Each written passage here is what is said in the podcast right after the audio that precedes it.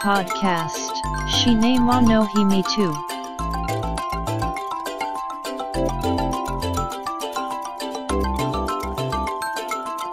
This broadcast is made by Cinema Podcaster Fuji Walker. お待たせしましたお待たせしすぎたかもしれませんシネマポッドキャスターの藤岡ですポッドキャスト シネマの秘密の第68回です。さて来週の月曜日に新元号が発表されますね。上位改元自体は再来月である5月1日ですが先行して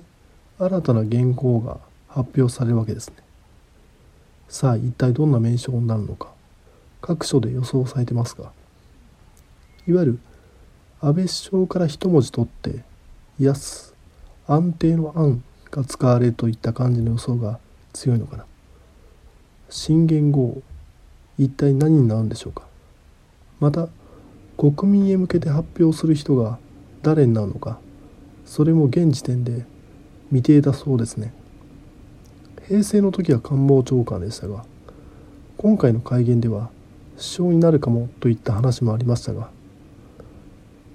菅官房長官が発表する方針。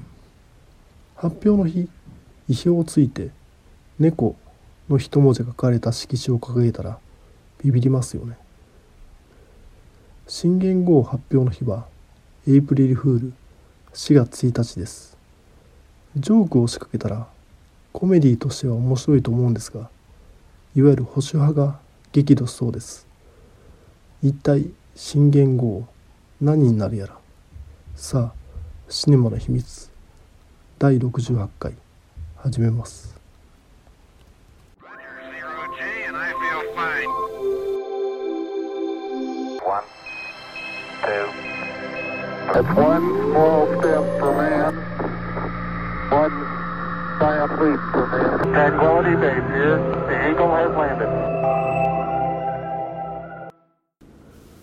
今回紹介したい映画はキャプテン・マーベル」2019年制作のマーベル・シネマティック・ユニバース作品。映画はもちろんテレビやネット配信での展開など今や世界で一番拡大したシリーズであるマーベル・シネマティック・ユニバース MCU の第21作目でこのポッドキャストで MCU 作品を取り上げるのは8作目となります。ちなみにこの MCU 作品2008年公開の映画「アイアンマン」から来月公開の映画「アベンジャーズエンドゲーム」までの22作品をインフィニティサーガと呼ぶそうで今後はフォックス社が権利を保有していた X メンやファンタスティック4などのキャラクターが MCU 作品に参戦しさらに拡大していくことになります。だいたい年間3作品公開するペースで制作されていますが映画会社20世紀フォックスとディズニーの合併により年間4作品5作品と増えたりするのかな。そうなってくると追いかけるのが大変になってきますよね。今後は全てを見るのではなく気になる MCU 作品を映画館で見るくらいになりそう。さて昨今の流れとしていわゆるダイバーシティ多様性が重要視されてますが拡大を続ける MCU にとっても例外ではないんですね。このダイバーシティは幅広く性質の異なるものが存在することを認めるといったもので対義語としては確一性などですか？大雑把に言えばダイバーシティは皆が確一的に揃いの制服を着るのではなく思い思いの私服を着て登校出社してもいいといったものですか？MCU 作品では昨年公開された映画「ブラックパンサー」で黒人スーパーヒーロー。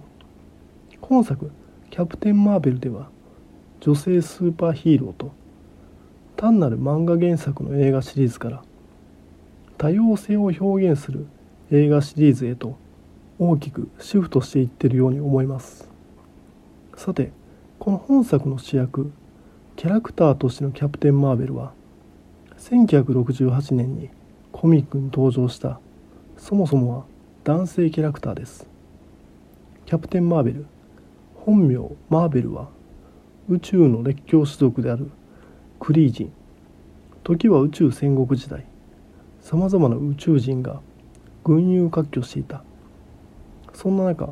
マーベルは地球へスパイとして送り込まれ地球人になりすましアメリカの NASA に勤務していた。ひょんなことからマーベルが知り合ったのがアメリカ空軍のパイロットで後にそんなを継ぐことになる女性キャロル・ダンバース。2人は愛し合う関係となるも事故によってキャロル・ダンバースはクリージンの能力を持つに至りキャプテン・マーベルのサイドキックとしてミズ・マーベルと名乗るようになる。その後初登場から50年の月日のうちにキャプテン・マーベルことマーベルは死んでしまい幾多の設定変更による紆余曲折を経てキャロル・ダンバースはキャプテン・マーベルを襲名することになるのだった。その能力としては大雑把に言えばスーパーヒーローの代名詞であるスーパーマンの女性版といった感じで空を飛んだりスーパーマンは目からビームを出せますがキャプテン・マーベルは手からビームを出すといった完全無欠のキャラクター。キャロル・ダンバースの MCU 参戦はかなり前から企画されたようでそれは原案や脚本にさまざまな名前がクレジットされていることからも分かります。映画「アベンジャーズ・エイジ・オブ・ウルトロン」での登場やネットフリックスで展開しているドラマ「ジェシカ・ジョーンズ」への参加も計画されたようで満を持してのスクリーンデビューと言えます。また本作はヒーローチームであるアベンジャーズの結成を計画したキャラクターニック・フューリーの若かりしこと。1990年代の姿が描かれなぜ彼がヒーローチームに思い至るかといった具合に MCU 全体の前日談プリクエルとしても位置づけられる作品。そう本作の舞台は1990年代。MCU の過去の話なわけですが多様性を重要視する昨今マッチョな白人男性が主体のアベンジャーズは実は女性ヒーローであるキャプテン・マーベルの存在があったから生まれたといった形に時代の変化に合わせて変えています。こういった姿勢を後出しじゃんけんと見る考えもあると思うんですが時代に合わせて柔軟に変えていけるのが MCU がこれだけ拡大を続けた要素なのではないのかなと。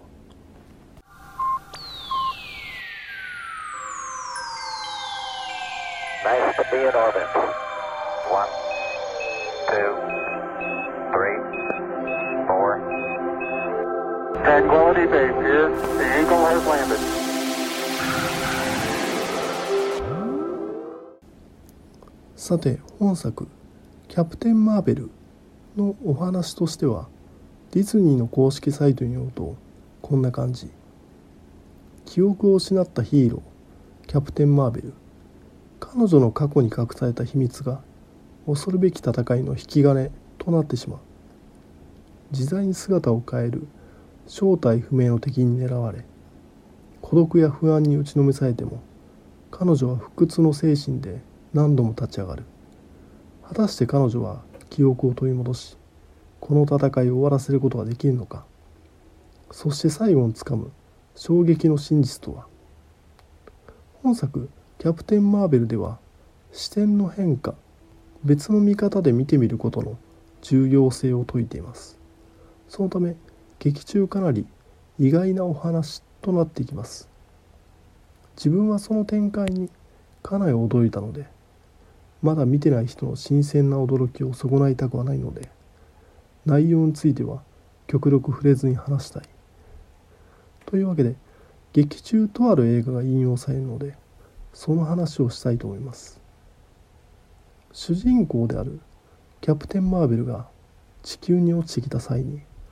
レンタルビデオ店の屋根を突き破り店内に落ちるわけですが外を走る車の音に反応し誤って手からビームを出してしまうんですね。そのビームはレンタルビデオ店内にあった映画「トゥルーライズ」のポップポスターを破壊する。この映画「トゥルーライズ」のポップはなぜ破壊されなければならないのか。戦う周知事故とシュワちゃんアーノルド・シュワーツネッガーが主演し本業がもはやダイバーじゃないかと噂されるジェームズ・キャメロンが監督した1994年の映画。お話としては娘を誘拐されたスパイが奥さんを巻き込んでアラブ人テロリストと戦う話が映画「トゥルーライズ」核爆弾が炸裂し発生したキノコ雲の前で主人公がキスするのがクライマックスという我々にとってはなんだかなと思う描写がある娯楽大作ですが主人公であるスパイは映画前半奥さんの浮気を疑いスパイ組織を活用し奥さんと浮気相手と目されるカーディーラーを拉致します。スパイは奥さんに旦那つまり自分自身ですが旦那が悪の組織に捕まえられたと嘘をつきその情報を引き出すためにと性的行為を強要します。今の視点から捉え奥さん側に立つと完全にモラハラ DV の類です。夫婦とはいえ勝手に自由を奪っていいのか。当時はギャグとして成立したわけですがいわゆる MeToo 運動を経た我々には笑えなくなっているわけです。そのためふざけるなとばかりにキャプテン・マーベルのフォトンブラストで映画「トゥルーライズ」のポップは破壊されるわけです。見方が変わるということの大事さ別の視点に立つことの重要性が本作「キャプテン・マーベル」で強調されているのがわかると思います。これはそれまで MCU 作品では比較的シリアスなキャラクターとして描写されていたニック・フューリーからも分かります。彼は本作ではユーモアを愛している人であり父親のように愛情あふれる人なんだということが分かります。この結果過去の MCU 作品を見直した場合ニック・フューリーの受け取り方がガラッと変わっているでしょう Tranquility Base here. The Eagle. It's one small nice to be in orbit. Rogers. Every four computers now. One. Welcome home, Columbia. Five, four, three, two,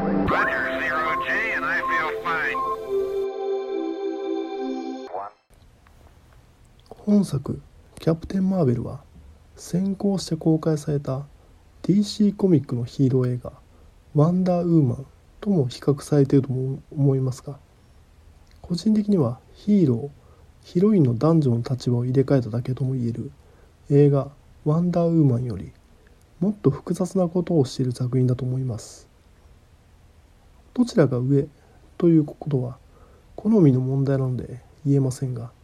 単純に娯楽作として見た場合は映画「ワンダーウーマン」の方が楽しいでしょう。本作「キャプテン・マーベル」では映画「ワンダーウーマン」では重要な要素であった恋愛描写をバッサリとカットしています。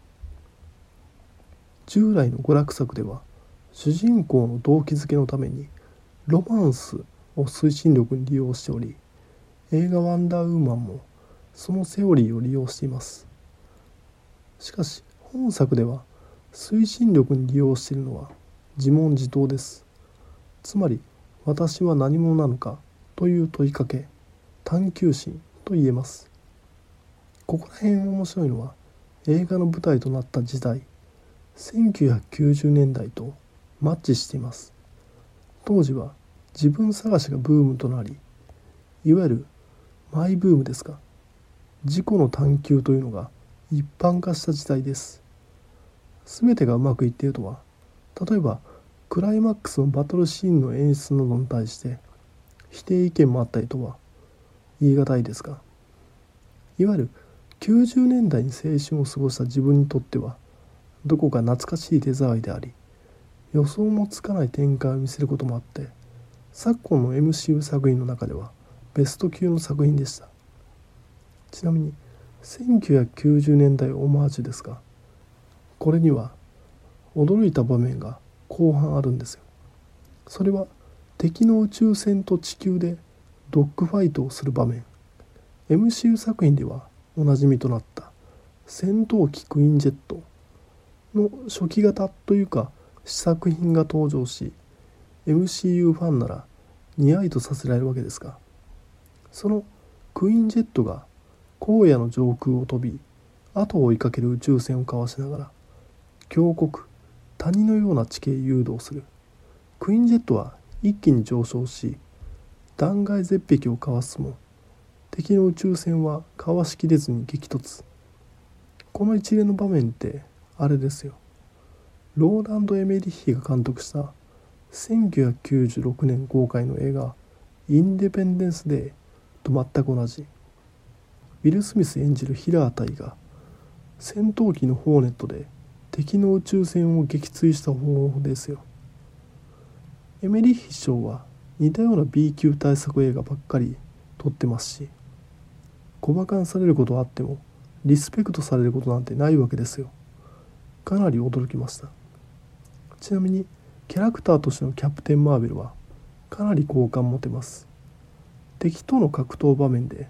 敵がブエーっと吠えて威嚇してきたらブエーって吠え返したりするんですねユーモラスな描写であり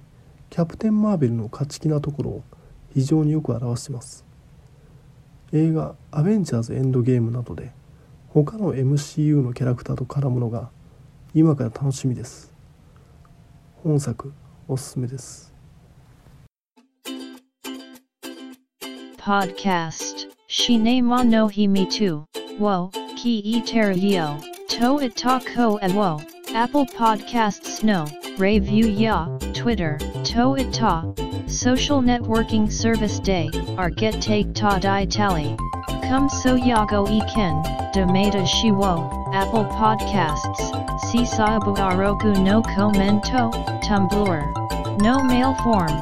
Twitter. Account. At Cinemana Himitsu ni. Oyo se tada kiruto. Sai war e death. Omachi shite ali mas. こんな感じでキャプテン・マーベル紹介させていただいたんですがどうでしょう？さて先日アップルの新サービス発表会が開かれカードレスのクレジットサービスであるアップルカードや定額ゲームサービスである Apple アーケード定額映像配信サービス Apple TV プラスなどが披露されたようです。ちょっとおやっと思ったのが Apple TV プラスの発表の際にスティーブン・スピルバーグが登壇。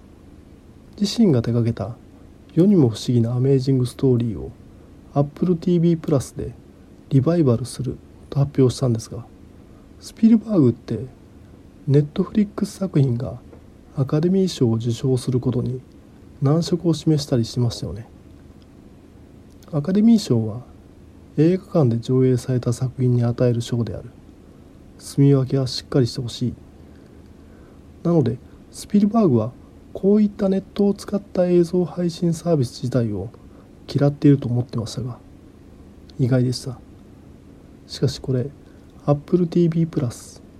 秋にはディズニーの映像配信サービスも始まるそうですが膨大な数のコンテンツを前に呆然と立ち尽くす姿しか想像できないですね。時間は一定数限られてますよね。今後は何を見て何を見ないのかといったことが大事になってくると思うんですが。さあこれで今回の配信は終わりですが第68回が「最終回にならないことを願ってます。聞いていただき、ありがとうございました。繁栄と長寿。シネマノヒミトゥ、ポッドキャスト。トゥキニ、サンカイト。カクシュマキオビ、配信。バックナンバーは、Mixcloud、にて、配信中。